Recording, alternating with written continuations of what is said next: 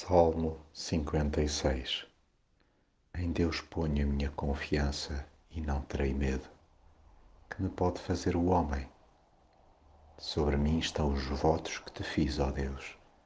Eu te oferecerei ações de graças.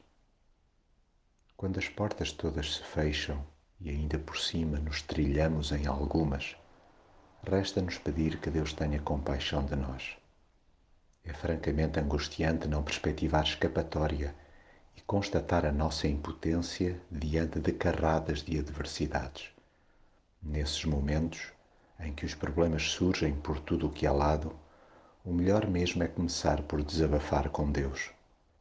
Assumir que não daremos conta do recado sozinhos e que até nos parece que meio mundo está a lutar contra nós.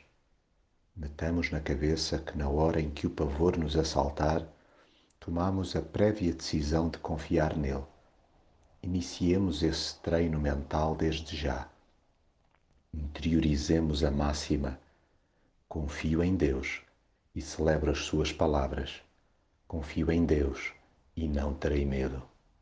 Chegados a este patamar, não há mortal que nos derrote. É certo que pode continuar a haver gente que mude continuamente o sentido das nossas palavras insiste em pensar o pior de nós e até deseja fazer-nos a folha na próxima oportunidade. Mas agora mora em nós a convicção de que Deus nos acompanha e a seu tempo nos livrará.